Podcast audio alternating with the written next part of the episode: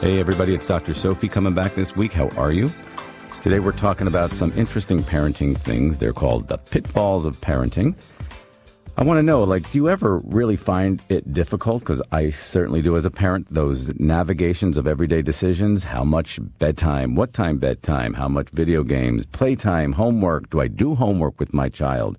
Do I scream and get a headache and do all of those projects that my child got sent home to do? Or do I micromanage them or do I let them go and let, let's see where they? I mean, all of those things, it can make you crazy after a while. I also find that many people, including myself, get trapped within the concept of discipline, like when, how much, all of those kinds of things. There are tons of questions that we're going to answer today when we're talking about potential parenting pitfalls. 1 855 Sophie Now or 1 767 4966. Every caller gets a free copy of my book, Side by Side, the Mother Daughter Conflict Resolution book. And who doesn't need that, especially in potential parenting pitfalls, the triple P's. So joining me today is Elizabeth Pantley. She's a parenting educator. She's the president of Better Beginnings Incorporated, which is a family resource and education company. Elizabeth frequently speaks to parents at schools, hospitals, groups around the world. She's a regular radio show guest, so and she'll know what she's doing today then. She's also a parenting expert in newspapers and magazines. She's contributed to The Successful Child written by Dr. William Sears. She's got a ton of books about, I think, eight and about 18 languages. She's going to tell us more, but she's got all the answers to our parenting pitfall questions. Elizabeth, you with us? I'm with you. Good morning. How are you? I'm doing great. Thank you for joining us. My pleasure.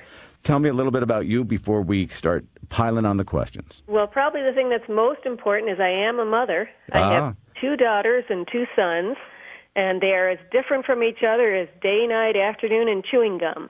So when you have four of your own to experiment with, I think you'll learn a few things along the way. That's the best way to do it. It is indeed. And then I've written 12 books Woo, 12. and parenting, and each one I use a big group of test families that I work with, and we try out different ideas and thoughts, and it's a great way to put ideas together. What really works in the real world? Absolutely, because that's the bottom line. What really works in the real world? Because everything can sound great on paper when you give a lecture, but when you're in that trench, you need some tools. Absolutely. So, I guess I want to ask you the biggest thing. Like, what do you say to parents when they say, "Should I keep my child in bed with me?" They well, want to that's sleep a, with that's us. a great question, and it's a real personal answer because every family is different. What I tell a family is if your child is sleeping well and you're both sleeping well and everyone in the house is happy and healthy, don't change a thing, no matter what anybody else says. But what if they but feel if you guilt? have sleep problems, you're getting kicked in the head, the baby's waking up eight times a night, you can't sleep, you're groggy and tired all day, gosh darn it, something needs to change. Okay, but what do you tell people that say, "Well, but you know, I read these books that I'm I'm making my kid dependent on me. They're not going to get out of my bed. They they're I can't have sex with my partner. That kind of stuff." Well, first of all, you can't have sex because there's lots of other rooms and times. That's true. And a lot of family bed families have eight and ten children, so something's obviously working there. That's right. But the fact is, is that you need to do what works for your family. And children are healthy and happy who sleep in a crib just as they are who sleep in the family bed. So it's really more about all day, every day, and all the interactions you have with your children. And when they're ready to move out of the bed or you're ready to move them out, that you do it and you don't prolong the agony because you don't know how. Well, that that's great, and I agree. Do you give them a like a age timeline by a certain age they should be in their own bed, or do you just kind of let it be organic about what families believe? I think it should be very organic because in a lot of other countries, usually children move out of their parents' beds at five or six years old. Most of us, though, you know, are ready way before that. And so there is no guideline that says you must adhere to this um, because most children want their independence and most parents really want theirs as well. And so it usually happens naturally anytime between babyhood and toddlerhood. Okay, and then so it should be a pretty much guilt-free process. Absolutely. But when you're ready, just do it. And if your child is ready, if they start wandering down to their own room, don't stop them. A lot of parents do like, oh my gosh, I miss him. Where's he going all of a sudden? Uh, and that see that leads me to my next question: How often in dealing with these things, you know, in the trenches when you're talking to people or writing these books, do you see that the real core issue ends up being some couple issue between the, the mother and father? Very, very often. And what do you do then? Well, then the first thing you need to do is sit down and discuss what are our real goals. And the first one is good sleep for everyone. Um, if dad is not sleeping well because the baby's between them and waking them up five times a night and mom doesn't care, well, it's a problem because it's not working for everyone. And so you need to look at the whole family unit and say, you know, are we all doing well? And if we're not, we need to make a change. It's time to sit down and write out our goals. What's most important to us and our family and how can we achieve that? Okay. And then what do you do if you discover somewhere in there that mom and dad have issues. Mom's really got that child in the bed because she doesn't really want to have to interact and be intimate with her husband. Do you ever run across those kinds of things? I do, and then they send them to someone like you. Ah, okay. I do the, the How parenting. often? I can give you the tips on how to help your child move out of your bed, but as far as making that decision, that's really up to the family. Right. And how often would you say that you do see these things that you do have to refer to people like me or like that? Not very really often. Issues? It may be because people um, know when there's a problem that's deeper than, gosh, you know, the toddler keeps coming into our bed in the middle of the night. We need to figure out how to stop it. Versus this is a really issue between the couple. So I think that people have a gut feeling whether this is just a parenting issue or is it really a couple issue. Got it. Okay. Some more questions. So, like, how many times do you think that it happens that parents expect more from their child? Like, they look at this child and they try to reason and they don't understand why this kid doesn't basically get it. And you, uh, Oh, all the time. Yeah. All the time. And I think mean- it has a lot to do with what people tell you. exactly. You should, you shouldn't, you ought Right. to, and we get so much feedback from so many different people and places, our mother-in-law, our neighbor, the lady at daycare, and we get confused. And I tell people, go inwards to your core family and look at things from your viewpoint and make that decision. Right, and and it, again, it should be guilt free. It should be based on what is right for you and your your husband and and your immediate family. Right. And you know, you know motherhood and fatherhood has its guilt. There's no doubt. You know, if the baby really wants to be up all night with you, but you really need your sleep and the baby's very unhappy and you're obviously making changes that he doesn't want you to make, there's always a little bit of guilt, but that's part of what comes along with parenthood. And why do you think parents don't see that a two year old has a two year old brain sometimes and remember that? Like, say, you know, he's two, he's not going to get that concept. So, like, when I'm saying whatever, do this, this, and this, and they're not doing it, they get upset, they get frustrated. How do you get parents to understand that a two year old has a two year old brain that functions like a two year old? Right. Part of it is, I think, um, having parents research into what's normal, what milestones are normal, what actions are normal. Your toddler, for instance, isn't having a tantrum and he's not doing it to you or because of you or to right. make you angry. He's doing it because he wants the cookie and you're not giving it to him. Very simple. Exactly. It's that black and white. Mm-hmm. And that's what I have a very difficult time understanding why, you know, where parents get derailed in that process and they start to think that there's this deeper kind of meaning. And he's a two year old. He, he wants his cookie. He doesn't know any other coping skill. And that's what two year olds do. Right, and I tell parents, what were you doing two years ago? Oh, and they can tell me, oh, that's when I went on my vacation to Mexico, and that's when we moved into the new house. And I said, two years isn't a very long time. That's how long your child has been on this earth. Right. I mean, he doesn't know very much. Right. And he's just going, you know, day by day, what do I need? What do I want? What makes me happy? He's Right. not got the deep thought processes that you do. Right. He, there's no, there's very little, if any, premeditation, anything. Right, I'm hungry, I eat, I'm tired, I sleep, I Right. want to play, I do. Exactly. The other last question before we take some voicemails, if you're okay with that, or live Sure. callers, is how many times do you run into, and, and I see this a lot, of pediatricians? I'll have parents who come to me who have had issues with either developmental issues or whatever, behavioral parenting, and the pediatrician or their primary care doc has said to them, don't worry, they'll outgrow it. And then there's maybe something else there, maybe they will outgrow it. What do you think about all that? Well, I think there's a balance. I think part of it is we have to understand that pediatricians are schooled in health and medical. So if you go to your doctor for advice on, you know, sleep issues or what baby food to give your baby, you're going to get his or her opinion based on his life experience. And so you have to separate medical issues versus parenting issues. And also understand that doctors and medical paraprofessionals see a lot of parents and a lot of children. So if your child isn't walking at a year old and he says, "Oh, no problem. I see this all the time." Relax and listen and say, "Okay." But you know, that's what books are for. That's what the internet's for. That's what support groups are for. Once you start asking other parents questions, you find out, "Hey, guess what? We're normal." Absolutely. And normal might not have some clear definition. It has parameters that you fall within. It does indeed, because my children, all four of them, walked and talked at very different stages. A couple were really early talkers, a couple were very late talkers, but you know, by kindergarten, they're all talking a blue streak. And that's what and matters. so it's not a competition. Right. And at the end of the day, it's in the rearview mirror when everybody's talking. Absolutely. What is your basic concept in belief about uh, discipline? Well, first we have to define discipline, and it basically means to teach. And if you look at it that way, every interaction you have with your child every single day of your life is discipline. What you do, what you say, your actions, your child is learning from watching you and talking to you.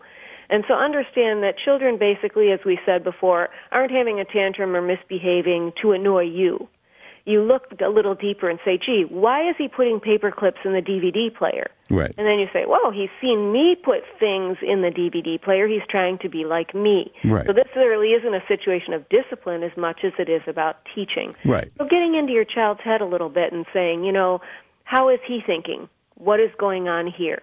Uh, it's the same thing that we talked about before. There's no premeditation. There's not. Very, very little. Not in the early years and early childhood. Now, if we're talking about teenagers, a little bit different story. But when we're talking about young children, you just want to dig a little bit deeper and find out, oh, he's having a tantrum. Gosh, we haven't had lunch. It's past nap time. He's tired and hungry equals tantrum. Right. And that's all it is. Absolutely. All right. Let's take a caller. Her name is Renee, and she's having trouble with a six year old. Renee, you with us? Yes, I am. Hi. Hi, you're Hi, on, Renee. You're on with Elizabeth tonight. Hello. How- So, um, I have a six-year-old son, and um, you know, my struggle, probably since he was one and since he was one or two years old, has been the whining. And I thought, you know, as they get older, they would eventually grow out of that.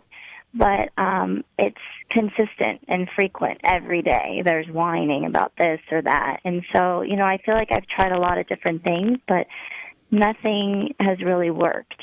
Ah, what do you think? Well, Renee, the first thing is is that you're normal and so is your son because whining is what I call one of the top three. yeah. Fussing, tantrums, and whining.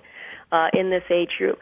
Part of it is how we respond to whining, and believe it or not, Renee, most of us whine back. Honey, don't whine at me. You, why do you have to do that? And then we're whining back. I say Right. when your child starts whining, kneel down, crouch down, get eyeball to eyeball, look him in the eye, and say, "Honey, take a deep breath. now tell mommy with your words what you want." Okay. And then he's listening. A lot of children whine because one, they don't take the time to think about what they're trying to communicate, and you're distracted with other things, and they really don't know how to get your attention. So eyeball to eyeball, take a deep breath, tell me what you want, and Mm-hmm. that doesn't mean you're going to say yes, but at least then he's using his big boy voice. And a lot of kids don't really clearly understand the difference between whining and his big boy voice. So do a little lesson. When you whine, you sound like this. when you use your big boy voice, this is how you sound. Yeah. Oh, So that's, then a, that's a good idea. All right, Renee. So take a deep breath and tell Dr. Sophie and Elizabeth what you want. so that's what you got to do. I would do. like my my son to stop whining. exactly. So, So you think do that. eventually, eventually, you know, if, if I keep doing this, you know, after a week or so, I would see that the whining will decrease. You will definitely think? see an Yes. improvement, Renee. But you know what? It never goes away because teenagers still whine from time to time. It's just different. Oh, it's, great. it's about different things, and it's a little deeper. Right. Yeah. But absolutely, you can get a control of this, Yeah. so it's not a daily annoyance for you. Yeah. Okay. Well, thank you. You're Appreciate welcome. it. Thank you for calling in. You're welcome. That was interesting, but I'm sure that's a lot of times what I see. I'm sure you too, Elizabeth, that what the parent is oftentimes saying about the child, they're doing themselves. Oh, absolutely. We become the teacher. Yeah, that role model. It's tough. So, anyway, back to discipline for a minute. You see that as what a family defined thing? Because many people have no idea. Many married couples, before they get married or before they decide to have a child, don't even talk about, you know, how they're going to parent, how they're going to discipline, and come to some kind of shared agreement. What do you think? Well, many parents never do that ever during their parenting career. Right. They just go one foot in front of the other day by day, and they'll be, you know, getting into issues with their child over the same things day after day after day without taking a breath and saying, "Wow, you know, we're having these tantrums. They're happening on a regular basis. What's causing them? How should we solve them?" And so it's a matter of, you know, being more a thoughtful parent rather than a reactive parent. Yeah, using a combination of your head and your heart, not just your heart and your emotion driving things. Absolutely. What are your thoughts about video games?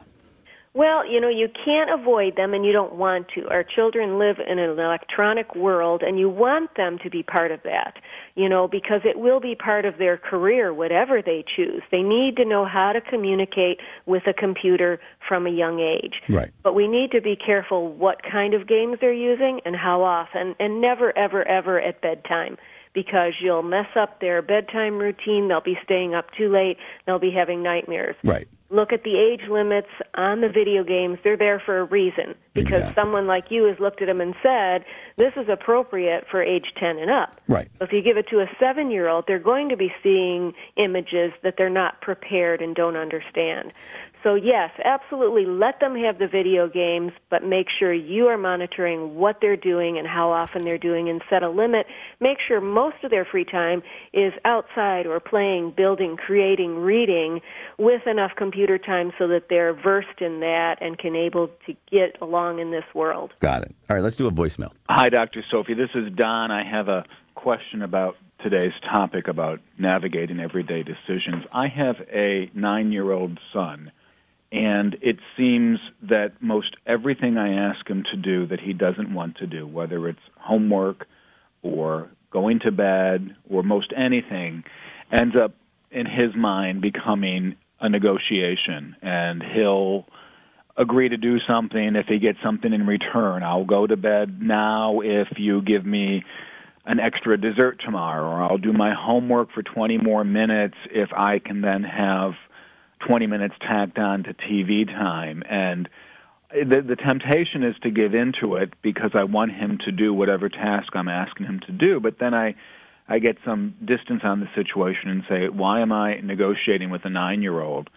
um, so I'm trying to balance getting the task done versus being in this endless stream of negotiations where invariably he gets something that he wants for doing something he has to do. So I look forward to your um, your view on this situation. Thank you. Interesting question. What do you think, Elizabeth? It's a great question because Don really nailed it when he said there's a balance between getting the task done and negotiation. Right. Negotiation takes two people. Right? One person cannot negotiate. So decide what things are negotiable and let your child have some experience in that. I like the idea of 20 more minutes of homework equals 20 minutes of TV. But don't negotiate over every single thing. Bedtime is bedtime. At 8 o'clock, there is no negotiating. Right. There's You're going things. to do your chores. There is no negotiating. Right. And we start negotiating with kids usually at about potty training age. I'll give you M&Ms if you'll sit on the potty. Right. So we want to be careful we don't work up to, you know, I'll clean my room if you'll give me a pony. Right, but you know, in Beverly Hills, it's I'll give you a Range Rover or something if you clean and take out the trash. Right, and we know what happens there. We're on our third Range Rover because the other two have been in an accident. Exactly. So, yeah, they're dangerous slopes to begin. And I think, you know, telling parents simple ways, you know, appropriate negotiating tools is really the only way to be. But you can't give in No, or and I think- overindulge. Good routines get us past that. If you do your homework for an hour every day after dinner, there's nothing to negotiate. Exactly. That's what we do. Right. If your dishes go in the dishwasher after you've eaten, there's no negotiation there. That's just what you do. Exactly. And I think the, the more routine or structure you have for your children and your family, the safer and the more predictable life is for everybody and the less emotional eruptions you'll have. Do you ever find the that? Stress for you. yes. Because you're not always making up new rules every day. I'm a big believer in chore charts. Yep, me too. Me Put too. the chart up on the wall. They can cross it off when it's done. It's very simple. It's very easy. Every day is the same. The chart's in the same place, and uh, everyone can relax. What do you tell parents when they say, Should I do my homework with my child? You should be in the room doing your own work, doing your own thing. Be available to answer questions. If you're going to be doing your child's own work, then you're going to lead up to that point where you're writing his college essays and he gets in college and doesn't know what he's doing. Exactly. And that happens way before that. So be there to ask uh, to answer questions, but basically it's his homework, not Right. your homework. Exactly. What do you think about playtime? Should you, and, and this is not, this is for obviously like five to six and up. Do you integrate that again, like a negotiating issue if there's things that need to be done as well, or you just build your structure and in that structure is that playtime piece? Well, one thing for parents to remember is a child's playtime is his job. It's his work. It's how he learns. And so it's really not something to be scheduled, but more what his life is all about. And a child can load the dishwasher as part of play just as easily as he can line up his matchbook, you know, matchbox cars. Right. And so understanding that playtime is your child's main focus and you build around that. Eh. So there should be plenty of play throughout the day. Okay. And then what about a school age child? Does their School-age job transition? needs that downtime as well, and part of it is knowing your kids. They're all different. Some children can come home from school, get right to homework, get it done, and then get on with play. Right. Others desperately need a break for an hour to just unload, relax, take a deep breath, and then do their homework. So get to know your kids and understand if you have more than one, they're not going to be all exactly Right. alike. It's okay to be flexible within your rules. Yeah, and I mean, I, I see parents oftentimes they're afraid to give that child that downtime or that half hour, hour break when they get home from school because they're afraid they're not going to get them back up and engaged. But I think, you know, it's about how you parent, number one, but also trust your child. And if they're not able to do it, you'll learn. Otherwise, they will get back up. They need a break.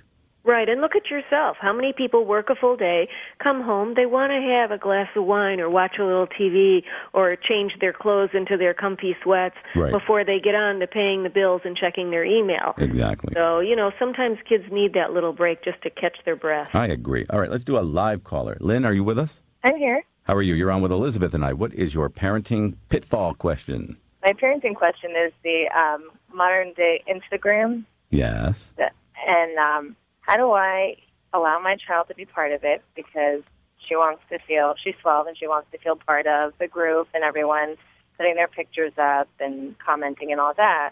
But at the same time, I I don't want her to be that deep into it. So it's kind of like allowing her to be, I guess, so to speak, cool, but not going over and you know becoming obsessed. And Well, so how do I set those? Well, before we answer that, I just want to know what are your house rules as far as technology? Do you check your children's Yes. iPhones, all that URL addresses? You know their Facebook pages. I know everything. She doesn't have a Facebook. There's no Facebook. The only social networking that she's on is Instagram, and um, I'm on it, and I'm I'm actually on Instagram too, just to follow her and see what pictures come up, what her friends put up. So I'm I'm monitoring it, but at the same time, when is enough enough? Because you know it seems like it's an all day event where people are friends are posting stuff and they want to comment on it, but how do you How do you manage you know that? Uh, how do you manage it? Elizabeth? It's a great question, Lynn. And I think it's just the same as any electronics. There needs to be a time limit. You can do it from when you get home from school for an hour until homework starts. Or, you know, you log in and 30 minutes later the kitchen timer beeps and that means you log out. The other thing that helps, I think, with a 12 or 13 year old is have them write you a paper. Have them go on research and find out the pros and cons of kids doing, you know, this kind of thing and have her come to you and tell you, open up the dialogue. How is this good for me? How is it not good for me? What are the rules? What makes it safe? What is not safe to post versus what is safe to post? You know, what are the dangers? And have her teach you. She may learn some interesting things that will open up some conversation between you and have her help set the rules.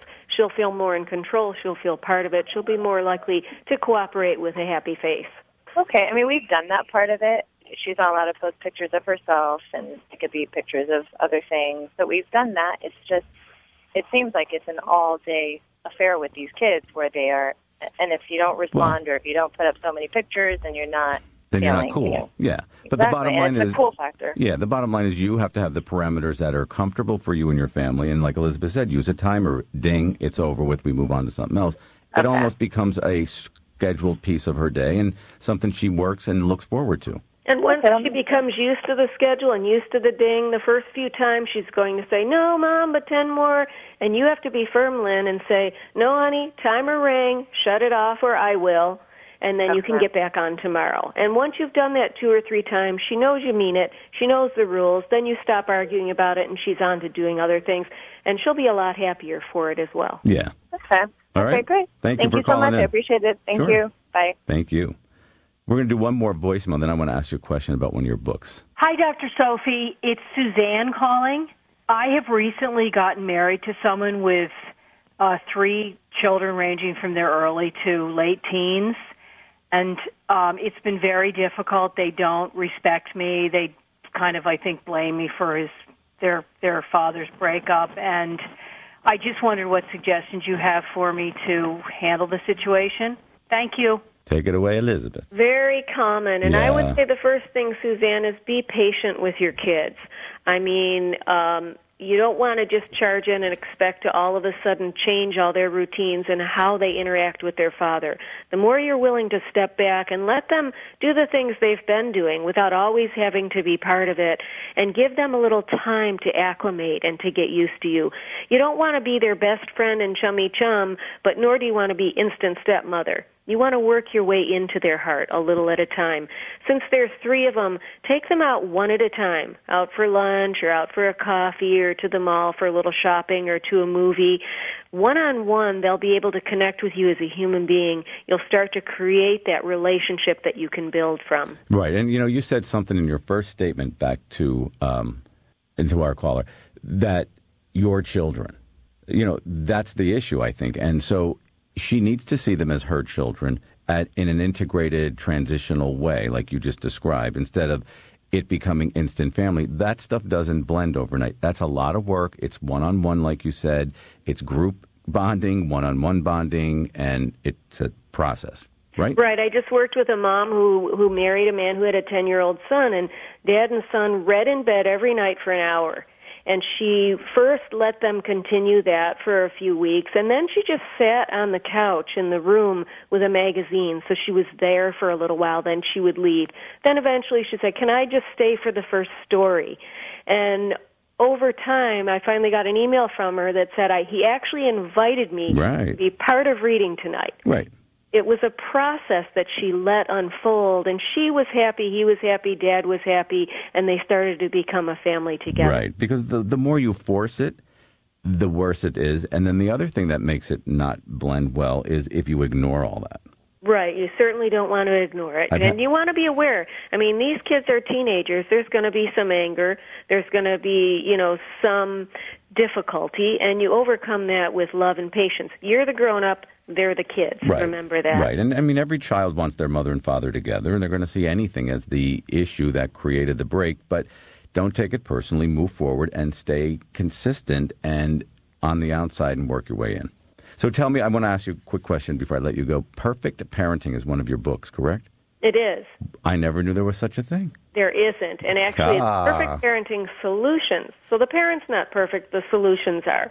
Got so it. basically, if we're, you know, handling a child who is tantruming, if you tantrum back, stop it, stop it, stop it, that's not going to work. A perfect solution may be to find out, first of all, why he's having a tantrum. He's hungry, he's tired, solving that problem, taking him to a quiet corner and saying, when you calm down, then we'll talk. You know, re- responding to things in the right way can really make a difference and can really make your life easier. So combo head and heart, not a lot of emotion driving the whole deal. Absolutely. God, Elizabeth, where have you been all my life? I should have married you. so I find you at www.pantley, P-A-N-T-L-E-Y dot com, correct? That works. We got your books. We got your expert advice. You're really a wonderful guest. Thank you for giving us your time and expertise today. Thank you. Have a great day. You too. Thanks. So that was Elizabeth Pantley. She's a parenting educator, very delightful woman, very smart, very educated, lots of experience, and it really shows. And she's got a lot of uh, really great books out there. I think 12 of them in 18 languages. So hit her up, www.pantley, P-A-N-T-L-E-Y dot com.